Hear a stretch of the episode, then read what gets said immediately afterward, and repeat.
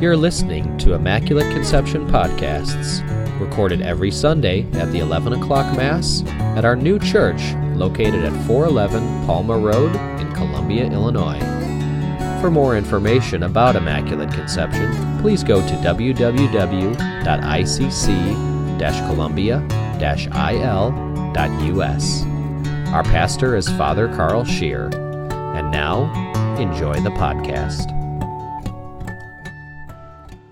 But we hear Jesus today challenging us and today in the gospel to love your enemies, do good to those who hate you, bless those who curse you, pray for those who mistreat you, turn the other cheek, and live without expecting repayment.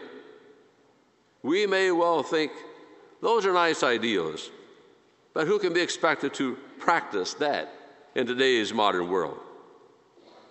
And Jesus' response, I think, would be You're right. It's not very practical, but my way is the uncommon way. And if you truly want to be my disciples, then you must be willing to be different from all the rest. The Jesus who speaks these seemingly outlandish commands to us today is the same Jesus who told the parable about the owner of the field who paid the workers who worked just a few hours in the hot sun the same as those who worked all day. And this is the same Jesus who told the parable about the father who welcomed home his prodigal son after he had disrespected him and spent his inheritance. And this is the same Jesus who, while dying on the cross, forgave those who crucified him. Very simply put, Jesus is not about the practical way. He's not about common sense, a term which I think is, gets overused in our culture today. Yes, we live in a culture that practices great value on being practical and reasonable. And that's why today's scripture readings make us all feel a bit uneasy. But Jesus was constantly saying things and doing things contrary to the conventional wisdom of his era.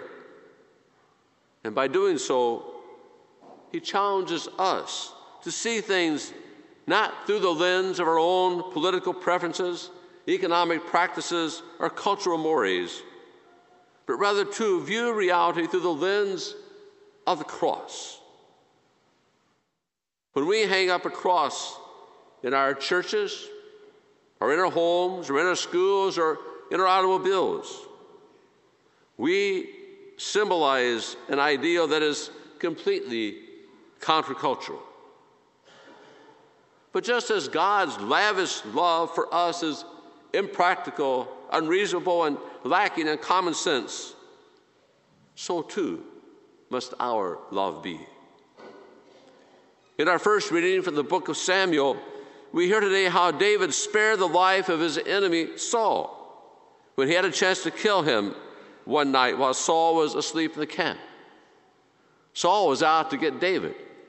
David had his chance, but he realized it would not be pleasing to God. And St. Paul reminded us in his letter to the Corinthians today that we must seek to choose the spiritual over the natural. That is the way of Jesus' lavish love, or the common way based on the economy of being good only to those who will be good to us in return like Jesus. Our love too must rain down on both the good and the bad, on both our friends and our enemies. The story is told that General George Washington had a very close friend who was a minister. And this minister had a neighbor who lived right next door to his church. And this neighbor vehemently criticized everything the minister said and did. Eventually, the minister's neighbor was discovered to be a spy for the British. And George Washington sentenced him to be hanged. The minister went to appeal to his good friend George Washington and asked him to spare the man's life. But General Washington responded that he could not show clemency to this traitor just because he was a friend of his friend. And the minister replied, He's not my friend, he's my greatest enemy.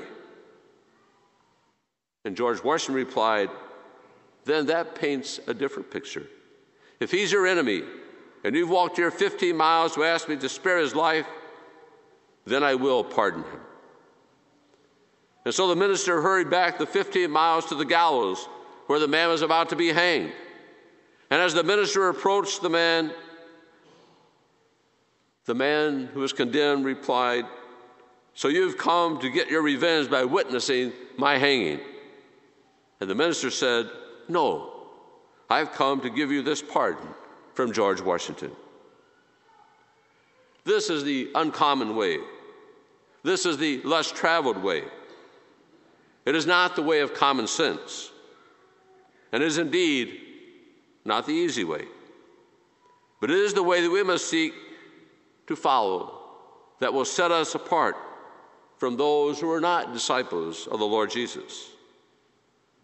God's love is lavish, but it is not without risk.